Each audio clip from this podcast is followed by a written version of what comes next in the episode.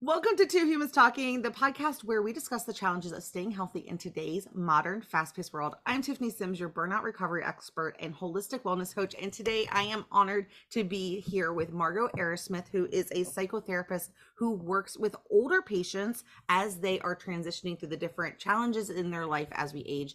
And I am very excited to be chatting with you today and hear all of the wisdom you have to share. Margo, thank you for being here. And I would love for you to share with our listeners who you are, where you're from, what you do, just things that make you you. Okay. Uh, Margo Arrowsmith. I'm a licensed clinical social worker. I have been doing this work for 40 years. Uh, I went back to college late in life, but yet I still have a 40 year career. I, uh, I'm 75 years old and, and actually I'm 75 and a half is what I always tell people. I'll be, I'll be 80, 76 soon. But anyway, um, I, am not retired. I, I, one of the things that in your introduction or in you talking about what we were going to be doing, you know, that hit me is is that like the other day, I'm like, you know, I could have retired 10 years ago. I mean, why am I still here? That we do help people. A lot of what I do is help people with their transitions in life. However, that's not all I do, and I want to clarify that. Um, some of my I'm going to I'm going to describe one of my favorite patients to you. She, matter of fact, she's going to be 85 next month. I've been seeing her for two or three years. I think somewhere around in beginning of COVID, we started seeing each other.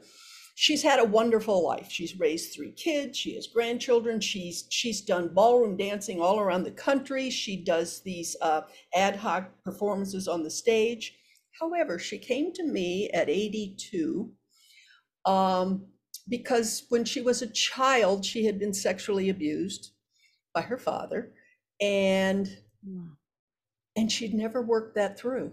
And what she said was, you know, I'm old enough now. I need to. I, I don't want to carry this through my entire life. So where she and I are actually working on very early stuff, uh, things that haven't stopped her from living a good life. And she's had a life most people would envy, or many people would envy yet she had this in her. And I, matter of fact, now I think I have at least three, you know, uh, people who who are who are this very similar.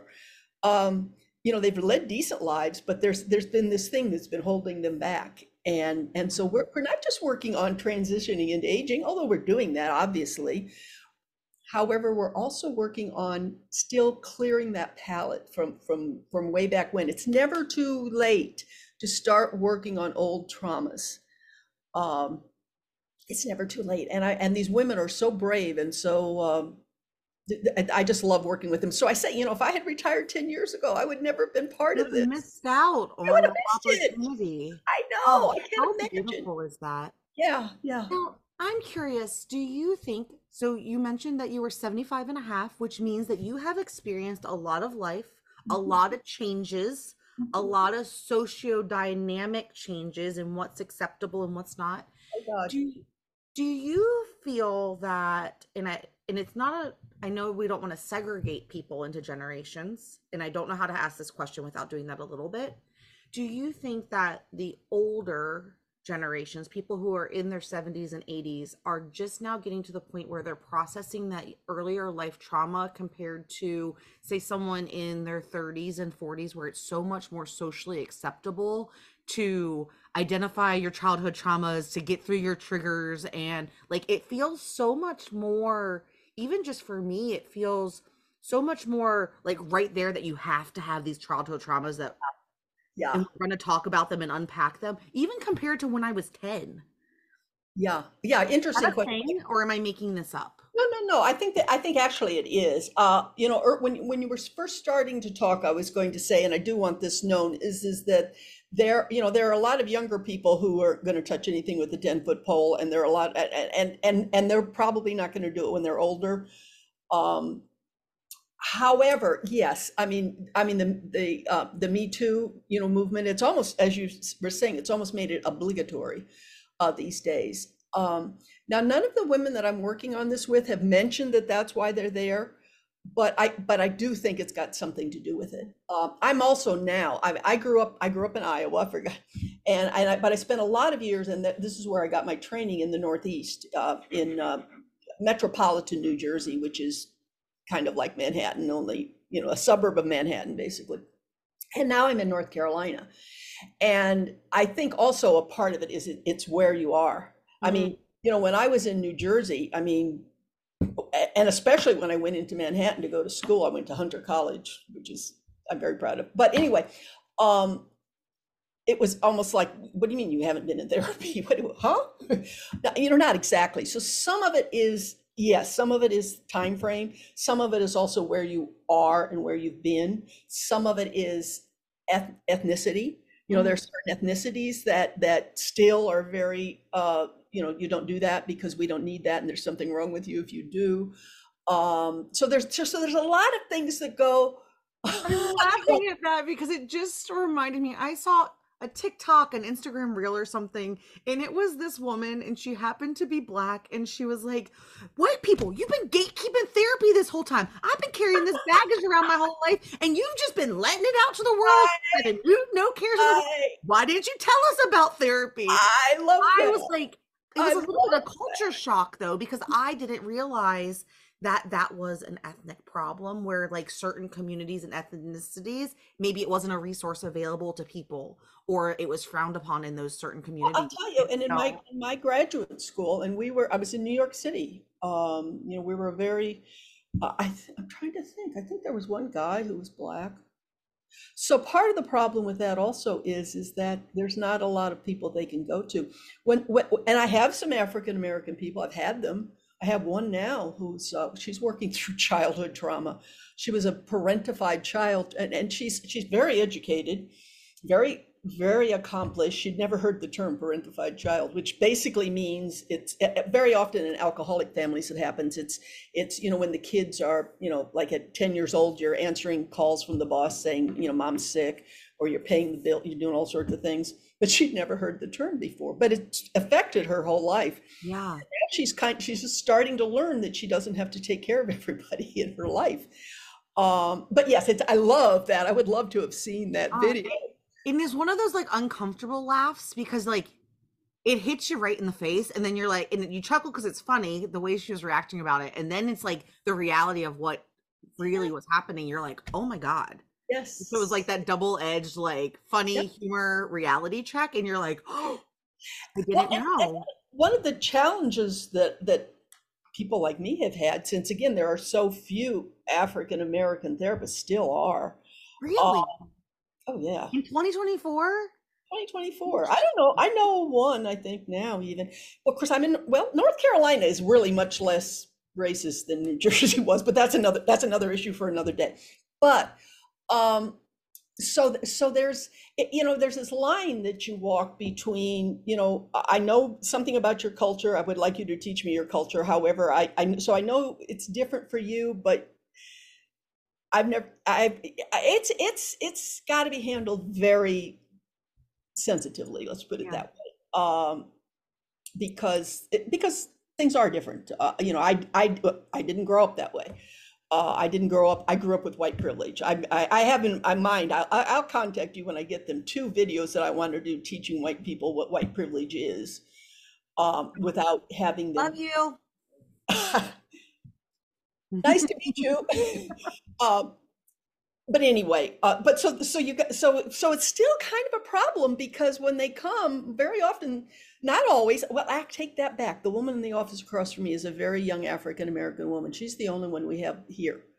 Um, but but she sees some white people too. She sees black people and white people. But but another boundary now, another problem with that now is is that it's often you know often they're going to be sitting in front of in front of somebody who who they have things that maybe they don't want to talk about with a white person. I don't know. Huh. So you really have to be. I eh, eh, did eh, not know, and this may be ignorant to me. I did not know that. I can't believe I'm gonna say that's a lie. I really didn't know racism was still a problem in 2024, where people did not want to have conversations with or looked at people differently based off of the color of their skin and where they came from. Like that just breaks my brain a lot, actually, um, because I was not something that would ever if you're qualified to be the person that I should be talking to, then I, like, thank you. Let's Well, go. you know, there are people, for instance, who prefer to have women over men or men over women. I mean, there, you know, we do like. You have to be careful that when I was first starting out doing clinical work, um, my first job, you know, doing clinical work with real patients, real private clinical work, was I got hired by this guy who had a practice. It was called Center for Identity Development. He was this was the 1980s, mid 80s, and AIDS was first coming out. But he um, he was gay, and so the and he had a partner who was a lesbian, and she was leaving. That's why he needed to hire me.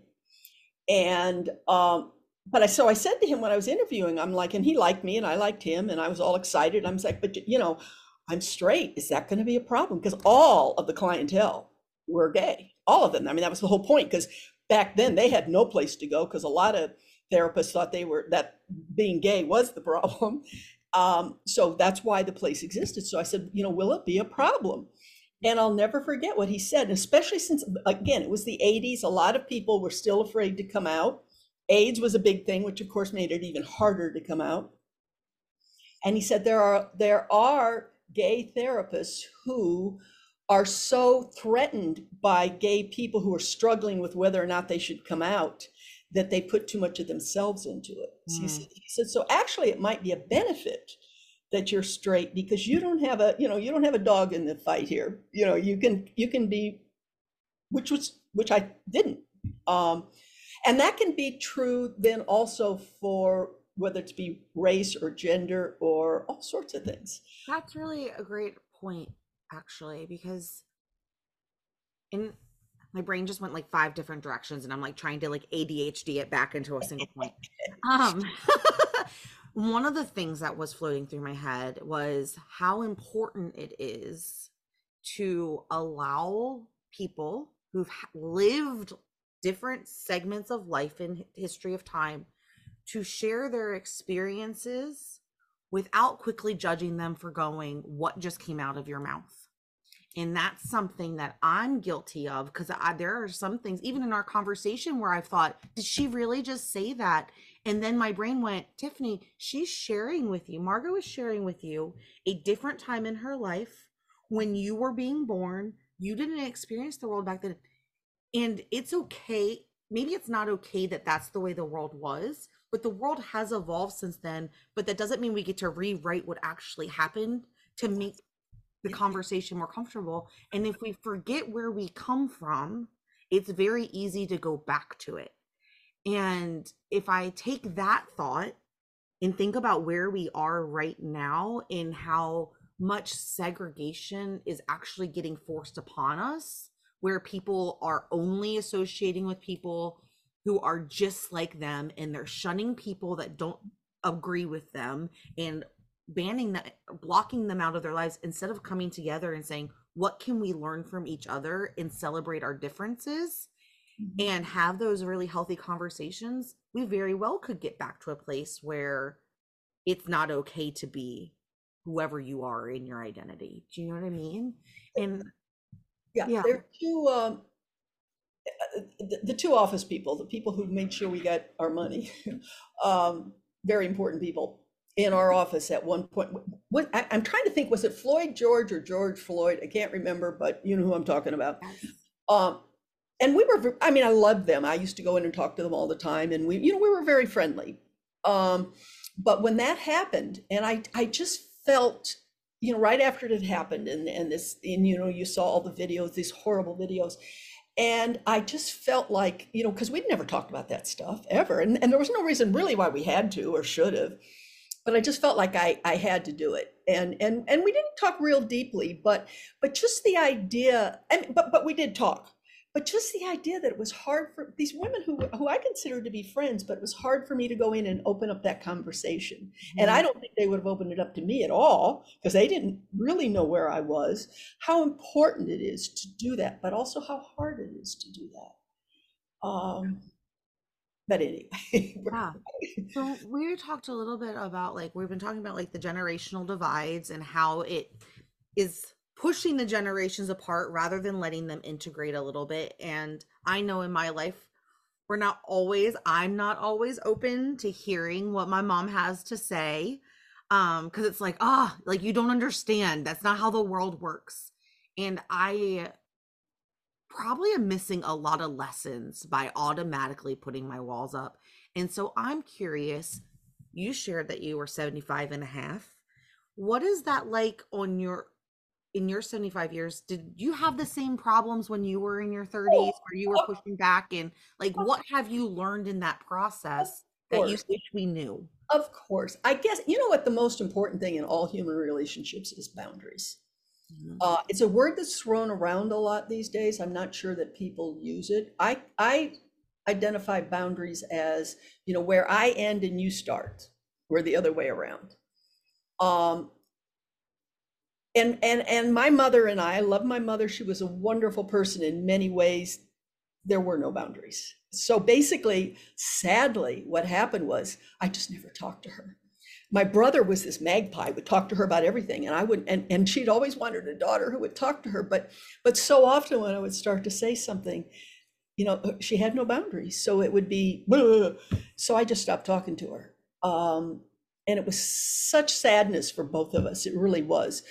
But um, to be able to hear what they're saying, know that number one, it's them and not you, and you're not them, and they don't have to be like you. And you can learn some things from them. You're not going to agree with everything, no matter how smart they are, and they're not going to do that for you. But but just understanding the boundaries and how important they're not boundaries where not walls because that's not really a that's not it. That's a boundary, but it's not a healthy one. Healthy boundaries. Um, so yes, I mean, I I had I had a. It was very sad with my mother. But when my my mom did have dementia symptoms, and I, this is an example, by the way, of how it gets misdiagnosed. When my mother was seventy five, she she went to the doctor. She had no symptoms, no symptoms. She went for an annual checkup. Doctor said, "Oh, you have diabetes." Well, I mean, she may have had it. I'm not denying that she had it. Um, but instead of, you know, you start with pills, you start with diet, you start with all this stuff. He instantly put her on three insulin shots a day. Hmm. That does terrible things. So by the time she's in her 80s, she had a lot of internal bleeding. And um, and my dad, my dad took total care of her, but um, she had all this internal bleeding. One time, one point, they took her into the hospital and they did surgery on two of her organs because there were organs that were bleeding, and they fixed that. But she had just bleeding all over her body, um, and she was what people would do. I, I never say you have dementia. You have dementia symptoms because there really is no such thing as dementia. It's dementia symptoms. But anyway, she had dementia symptoms badly. But every time they would take her into the hospital to give her a transfusion, she would come back and she was almost as good as new. Hmm. For, for days after that, you could talk to her like it was 40 years ago. But yet the doctor still insisted she had Alzheimer's. She didn't even have the symptoms of Alzheimer's, but they still insisted she had that. What's the difference between dementia and Alzheimer's? Well, uh, well, this is this is an explanation that I like. Is is dementia, dementia symptoms, but dementia is where you forget where you put the spoons. Okay. Alzheimer's is where you forget what a spoon is. Okay. Okay. Plus which, there, and there it used to be you couldn't. Well, it, it's changed a little bit because it used to be they couldn't really diagnose Alzheimer's till you were dead, and they did an autopsy on your brain. Now there's way. Now they can do it without. They can do it with blood tests. They don't even have to do an MRI. Um, but Alzheimer's also includes. It's like a plaque on your brain and there's things that can be done with it but and there's things that can be done to prevent it. So it's like brain tartar. Brain tar- thank you. That's that's that's good. I like that. There's a book called aging gracefully and it, it does it talks about this thing they call it the nun study. And these people wanted to do a longitudinal study of the human brain. But in you know in even even back you know 50 years ago in you know in america that's a hard thing to do. People don't stay still. They don't you know they're whatever so they went to this convent because they figured, you know, number one, these these women aren't going anywhere, and number two, they need the money. So they so they made a contract. Um, you know, all of your nuns will do a, a, a test every year, a, you know, talking test every year, and then when you die, we'll get to autopsy your brain. So the book starts out with there's this nun who's like 102, and she's doing her test and they're asking her all these questions and she passes it with flying colors, flying colors. And um, she, I mean, she was 102. So, you know, a few months later, she died. And they did the autopsy and they found out she actually had Alzheimer's. But these nuns lived their lives in a way, and you have to read the book to get onto it. They lived their lives in a way that challenged their brains so much that while they did well and, and it's also here it's like you know it's like you know with, with spark plugs so it's like your brain is like this they're left and it's got to get together like this. And and one of the things the plaque does is you know it splits it apart. Anyway so she they had she had the plaque she had alzheimer's but her whole life she had been doing so much things that challenged her brain that new neurons had grown over it. That's so cool. Isn't that cool? Now, cool. and, and there's things like a lot of these games that you can do, uh, uh, you know, help. Things like if you're right-handed, brushing your hair and your teeth with your left hand. I mean, it, and and look, there's still people who probably would have the symptoms anyway, but those things help. So for so if I have symptoms of dementia Mhm. and what and you were saying that a lot of times it's misdiagnosed or overdiagnosed and it's not the thing. Well, Like first, how do I know and how do I like first place, if you had if you had those symptoms, they they would they do a UTI test. They do for my this. brain? No, no, they'd see if you had a UTI. Okay. Again, remember, dementia symptoms are different from Alzheimer's. Okay. Okay. And Alzheimer's, you're not going to get till late in life. First, but everybody's worried about getting Alzheimer's. People are more worried about getting Alzheimer's than they are worried about getting cancer. In if if you're in your 90s, the amount of people that get Alzheimer's in their 90s is like 10%. In their 90s. But everybody's so afraid they're going to get Alzheimer's, and they make all these life decisions. They they they give hundreds of thousands of dollars to a CCRC because because there's a 10% chance that someday in their 90s, and they might not even live to be 90. You know what I'm saying? My mom is one of these people But I'm starting also works in a nursing home. So she Yeah. sees she has a lot of patients who are Mhm. Okay. Well, but I wanted to get back to though, if, if you were to have symptoms of dementia and you were to go to the doctor, Mhm. uh, they would say, oh, well, first they do a UTI test, or they, and then they'd say, well, what kind of medication are you on? Is that in or out? They'd say all these things. Are you depressed? They do all these things.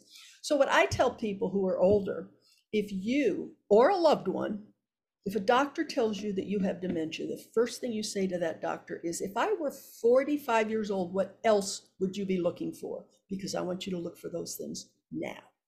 Like with my mother, you know, it, I, I- you know, if they, I mean, they would have had to give her a whole lot of, I mean, she, because of the, she, she eventually bled to death, but, um, but, but, and in her late eighties, by the way, but, um, and I think it was because they, they started her out with, a- with, that- with that massive doses of insulin, which Yeah. does terrible things to your body, but anyway. uh, I really think that's a really great thing for maybe children of parents who might be entering those stages where they're Yes. getting that conversation about you know mom or dad they they're showing symptoms of dementia for them to speak up and say if i was expressing these same symptoms and What would problems for? what would you What do would for me Exactly. Exactly. That's a good way. That's a good way to say it. Uh, I had a woman who came in here. She was in her 80s. She was 84, and she's, you know, one of those women. She was 84, very slim, and and looked great in gray hair. And she was just, you know, one of those, you know, some people really rock the gray like oh my god they're gorgeous you know, I don't have gray hair. That's another story. But anyway, um, so she's sitting on my couch and she says, smile on her face, like she's all resigned to this. She says, I have dementia. And I'm like, oh, really? Because most places you go to, I got to tell you, most doctors you go to, where they would say, oh, you do. And they'd start writing it and they'd start treating you for that. I said to her, really prove it to me. I want you to prove to me that you have dementia. So she's thinking and she's thinking. She's, well, you know, the other day, this is an example. This happens a lot. She says, the other day I was, um, oh, what is it? I do have some memory lapses sometimes. What is it when you're, you're, you're, soaking meat in a sauce before you cook it? Well, anyway, basic, Marinating. Marinating.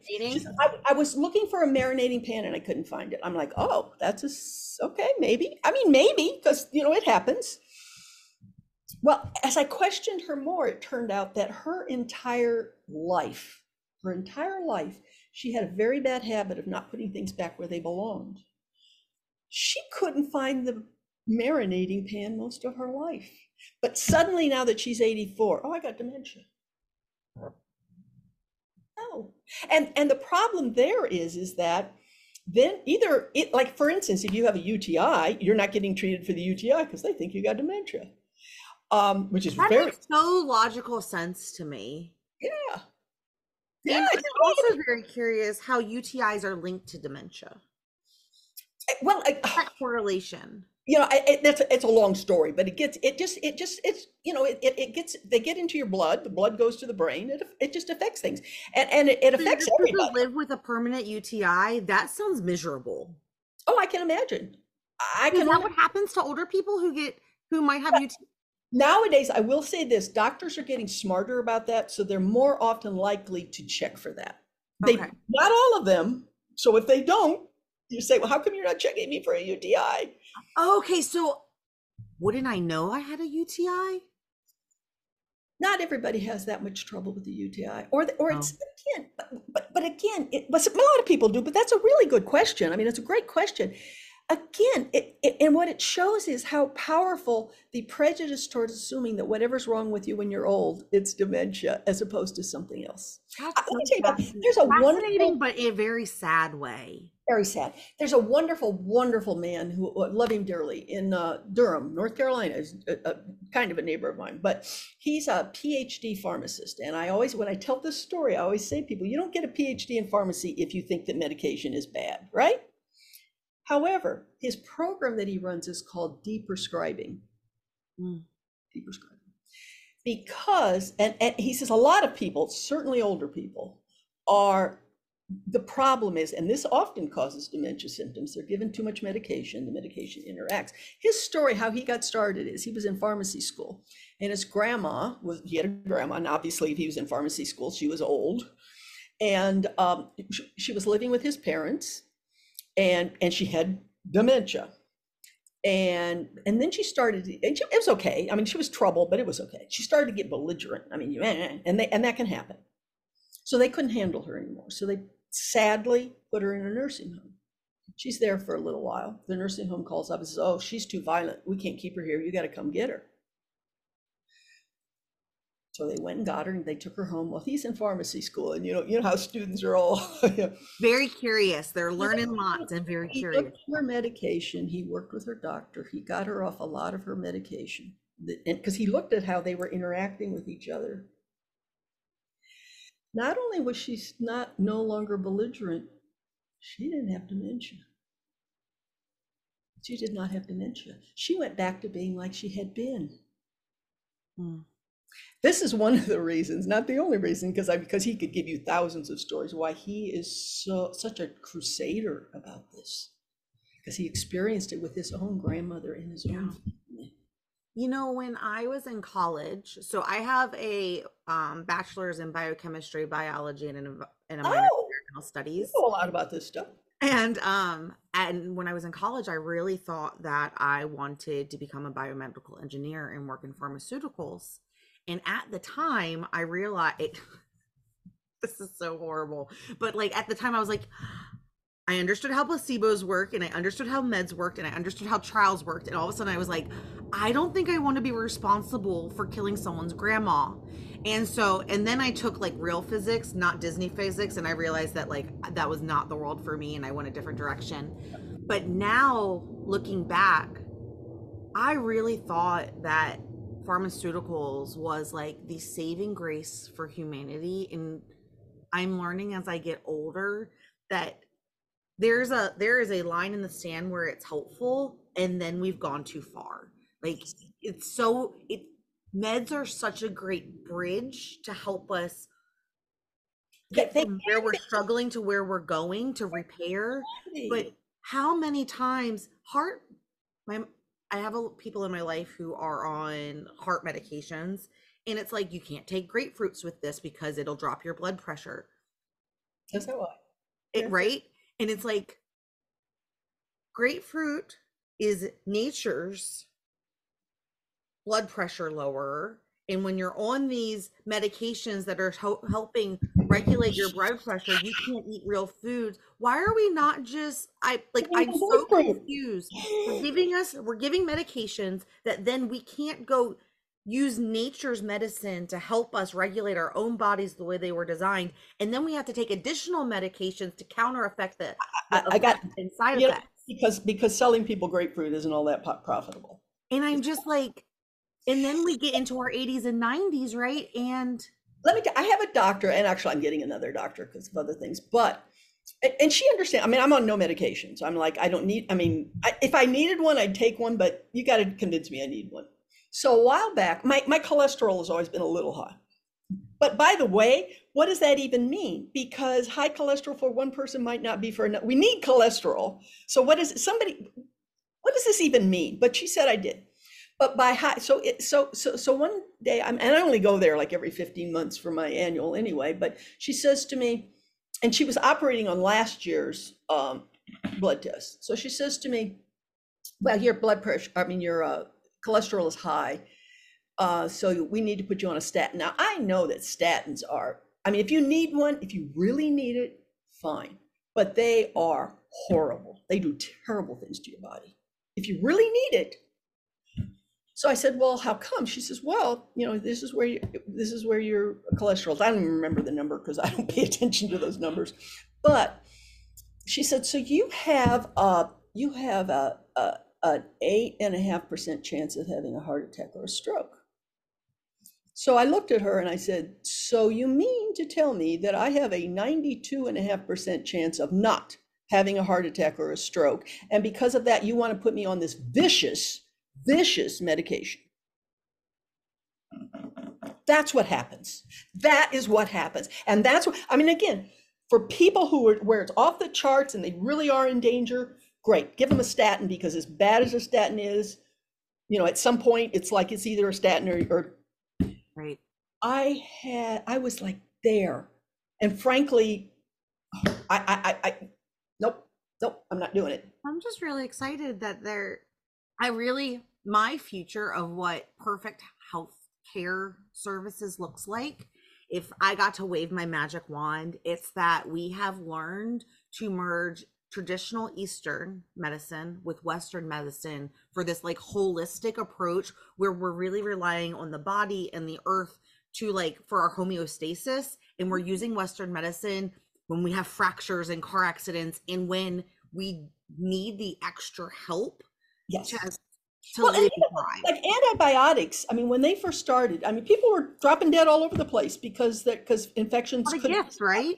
I mean not everybody who got an infection did obviously because everybody would have been dead but but it was still it was very bad. So they st- so fine they discovered i think penicillin might have been the original one I, but but then they started passing penicillin out like it was candy and then suddenly everybody's you know building a resistance to penicillin so they and now you know and now you know all of our digestive systems are ruined because we've had so many antibiotics. Yeah. Um so but but i i mean I I love Western medicine. I think it has a time and a place, but it yeah, shouldn't be the first it shouldn't be the first thing every time. Yeah. And So- even with me i mean yes i mean with with the you know 8% chance of having and actually if Dion Canterbury by the way is the is the name of the pharmacist in Durham if anybody wants to look him up he's wonderful but um I, was telling him that and he says well it's actually really because they kind of doctor it a bit so it's actually really eight not eight and a half because he already knew about this. But but again for all she knew that 8% was actually good for me. She really didn't she wasn't looking at that. But she wanted me to go on this very very very bad medication which should only be in dire circumstances. But again it's very profitable. It's So if I if I have an aging parent or say I'm someone who has lived a few more years, what are some questions I should be asking when I'm going to the doctor to make sure that I am being my own best advocate? Like what are you seeing in your practice that's helping people the most? Well, you know, one of the things, first place, you you know, and, and I know we're all really busy today, and I know that that if, just because you look up something on the internet doesn't mean you've got good advice because there's a lot of junk out there, so it makes it even harder. But we do have to we have to know what we can't just go to a doctor and say, you know, tell me what to do. You you you know you're you're you you you know everything. Tell me what to do. We can't. Um, we have to have doctors that will work with us. Um, you know, for instance, in that case, I mean, I just, uh, you know, I was fine and I, it was too low, but let, let's say I had fifteen percent chance. To have a doctor who, who's, who would say, well, you know, that still seems kind of not that high to go on a statin. What else can we do? Let's you and I, doctor, work together. So you want to know if you've got a doctor that's going to work with you. Mm. Um, Norm, do you know who Norman Cousins is? Mm-mm. Okay. He wrote a book, which you really should, you should read this book. It, it's a little tiny book, but it's called The Anatomy of an Illness. In the, I think it was in the 1980s, or it might even been 70s. He he lived in Manhattan, and he uh, went to his doctor. He'd been sick. Turns out he had a very rare disease, and because it was very rare, they didn't know much about it except that it killed people pretty quickly, and there was nothing they could do. And so the doctor said, "Well, basically, what you can do is go home and you know write your will, make sure everything's in order. Well, he didn't like that. So what he did, well, first thing he did though, he went out and found a doctor who would work with him.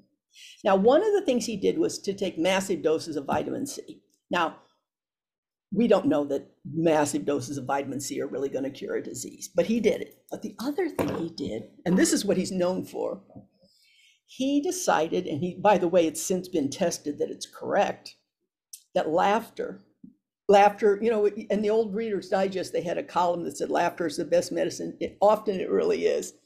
And this was, I mean, this was, they didn't even have, they, DVRs or, you know, weren't, you know, the little, they weren't even in anybody's dreams at that time. So Right. he bought a projector, which big clunky projector, and he would go to the, to the New York Public Library where they had movies you could rent and and at that time he'd get like a marx brothers movie. And and you know on these big reels i mean it would you know 50 pounds of movie he's carrying back to his house. But he did this thing with himself where every day of his life he had to laugh at least an hour a day. And I think about how that. that was to do back then than it is today because today you know all we have to do is it's right there for us. Oh, that's he fantastic. finally i forget exactly when he died but it was it was sometime in the 21st century Laughing an hour a day. That's actually, you have to consciously put yourself in environments to, And and and and they've actually laughter. done studies and tests that it, I mean, you know, they might not even believe in what you know what he's saying, but they've done studies and tests that, in fact, yeah, it really does. Well, first place, just having all those endorphins, that they that helps Mhm. heal you. yeah. But so, but, but the reason I remembered him and brought him up is because one of the first things you want a doctor who will work with you, and that's not easy to find, I will say. But you want a doctor who say, look, you know, I, I, I this is what I'm willing to do. This is what I'm not willing to do, unless you can convince me that you know I'm gonna something terrible is gonna happen if I don't. But you don't want a doctor who's just like, you know, bring out the pad and you do what I say. And it's hard to do these days because of what has happened to medical practices. They, you know, they get like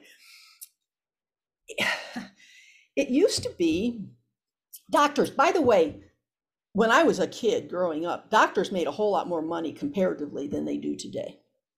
Okay so this did not but it used to be back in those days that it was illegal to have a for-profit medical business. Hmm. now and when like when i was a kid you know the the the community hospital was owned by the community St. Mary's Hospital was owned by the church. Uh, univer- uh, University Hospital was owned by the university. Today, those are all owned by massive corporations. Okay, but what they also started doing in uh, in the 90s, and they're still doing it, they would go into like a, a private practice where it was just you know maybe one person, but maybe a group of people who'd gotten together to form a practice together, and they would go in and they'd say, oh, you know what? We'll we'll take care of all the paperwork. All you have to do is be a doctor, and we're going to give you all this money to do it. Mhm. So these doctors would sell their practices. And then the corporations would come in. Oh, and by the way, you can only see people for 20 minutes or 10 minutes. For this diagnosis, you can only see them for 10 minutes. And that's a lot of the problem that we're having today. It's not so much the doctors, it's that the doctors are owned by corporations. The corporations tell them how often and how much. You all work for someone. Well, doctors didn't used to. Doctors used to work for themselves.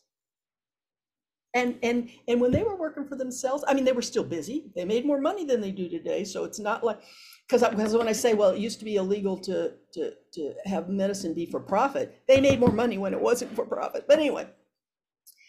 But if somebody came in and, and, and you had a thing and they wanted to sit and talk to you for an hour, they could do it.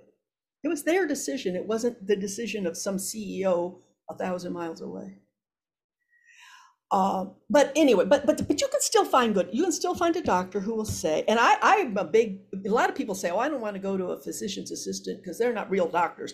I actually I think in many ways it can be better because they're not they're allowed more time to be with you. Number one, And they And- go to almost as much schooling. Like, almost as much schooling. Uh, and a lot of the extra schooling the doctors get is not necessarily better anyway, frankly. Um, I mean, and I'm, I- there's some really good tip, though. Margo, is Yeah. that I that's a really good point, and I never really thought about it that way. There is a stigma in there is a stigma about go, seeing the doctor versus the PA, the physician's assistant. But if you're looking for that more intimate care, the physician's assistant does have the bandwidth and the time to really spend with you to get to know you and to hear your concerns and give you a little bit more of a personal touch. I think that's a really great Now, that doesn't mean they're all great either, but what it means is that the organization is set up so that they can do these things, whereas it's harder for the doctor. Yeah. I'm also a really big um, advocate for no matter what service you're looking for, whether it's medical care, a mechanic, a whatever, is dating the person that you're seeing and that you're choosing for your services because not all therapists are the same. You're not going to jive with everyone.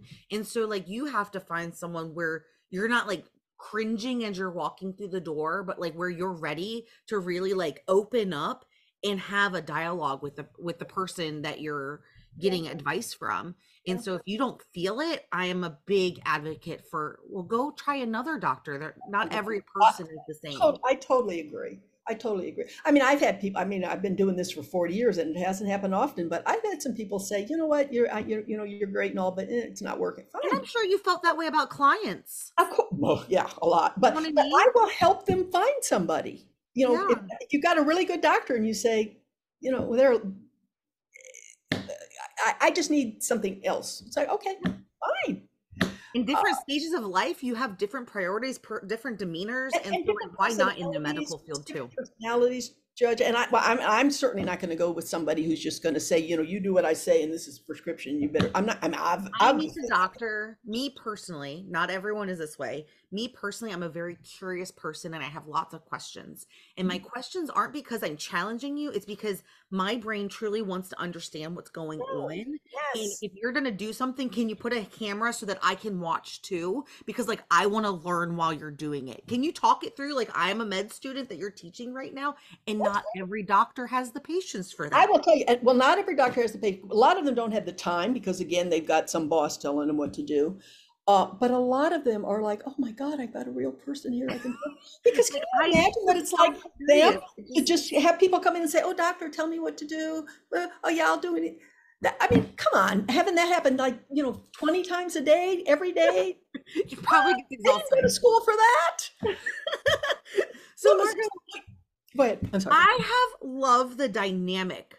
We've gone a lot of places today and had a, had a lot of really good conversation. I'm curious as we're wrapping up, is there anything that is on your heart or mind that you wanted to share today that we didn't talk about? Well, I'm gonna I'm I'm gonna put in a plug for maybe we can do this again because one of the things I didn't get to talk about is um, the senior housing industry, which really bugs me, and how that affects, by the way, people's health because it does affect people's health. And I know because I used to I used to do home visits and I used to go see people in these places. I know how it affects their health. So I would love to talk about that. Absolutely. Um, but again, just know you you know whether how however old you are, um, that um, you got to have a doctor that's working with you. You've got to have a doctor that's respecting you. But ask them again, you know, well, like you said, you know, your question of, you know, explain this to me, that would be like, well, explain to me why you're saying I have dementia. Oh, it's because of, well, could that also be something else? So, so, so, so we're really talking about the same thing here. Yeah. Um, which also gets to one of my other passions, which is um, anti-ageism, not anti-aging, anti-ageism, and having generations work together. And obviously, you know, I think you know we have been a really great example of and, and a role model for how to do that because because there there really hasn't been any. Um, it just hasn't come in, I don't think, to our conversation mm. because it didn't need to. But often with with two other people of our ages, it it might have dominated the whole conversation, and it mm. didn't. So that's great. Well, thank you so much. How do people connect with you, Margo? Okay. Well, first place, I would like everybody to go to YouTube. My my YouTube um, channel is called Age Out Loud, and the the and there's some wonderful stuff on there. Um, but um, the one that I want everybody to see is the playlist. I think it's it's something about dementia. I think it's just because you're old doesn't mean it's dementia. There are 13 videos on there that I want everybody to see. I would love for people to comment, by the way, and like. And if you want to follow me, that's great too. But the oh, you heard it, ladies and gents. If you are maybe you have an aging loved one and you're not sure if something is normal or what to do or how to have those conversations around maybe dementia or maybe there's something else. Margo has a lot of experience. Feel free to email her. She is more than happy to help our audience um, answer a few questions to make sure that you are on the right path. And be sure to email her the word blog to get the first uh, blog article that she writes for your the Age Out Loud community. And with that, Margo, I am so grateful for our time together. I learned so much, and I cannot wait to chat more with you in a future episode. I, I'm really looking. This has been this is this is the way it should be done, and I'm really Aww. looking talking to you again. All right, bye everyone. See-